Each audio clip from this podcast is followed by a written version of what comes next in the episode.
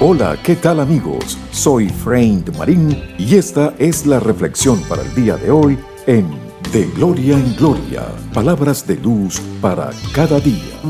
Escuchar tanta mala noticia, si no cuidamos lo que vemos y oímos, nos llenamos de ansiedad. La ansiedad se convierte en un obstáculo para llevar una vida normal y el nivel de ansiedad ante un acontecimiento es totalmente desproporcionado respecto al peligro real que supone. Por eso, mira lo que Dios nos dice en su promesa si estás lleno de ansiedad. En 1 de Pedro 5:7 nos dice lo siguiente: Depositen en Dios toda ansiedad, porque Él cuida de nosotros.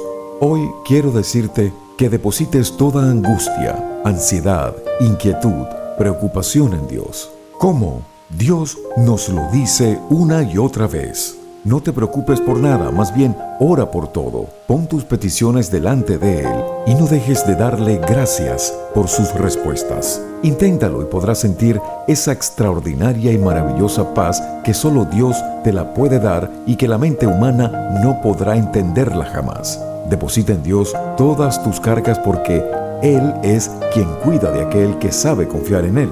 Si la fe te alcanzó para creer lo difícil, que esa misma fe te alcance para creer lo imposible, porque nada es imposible para aquel que ha puesto su confianza en Dios.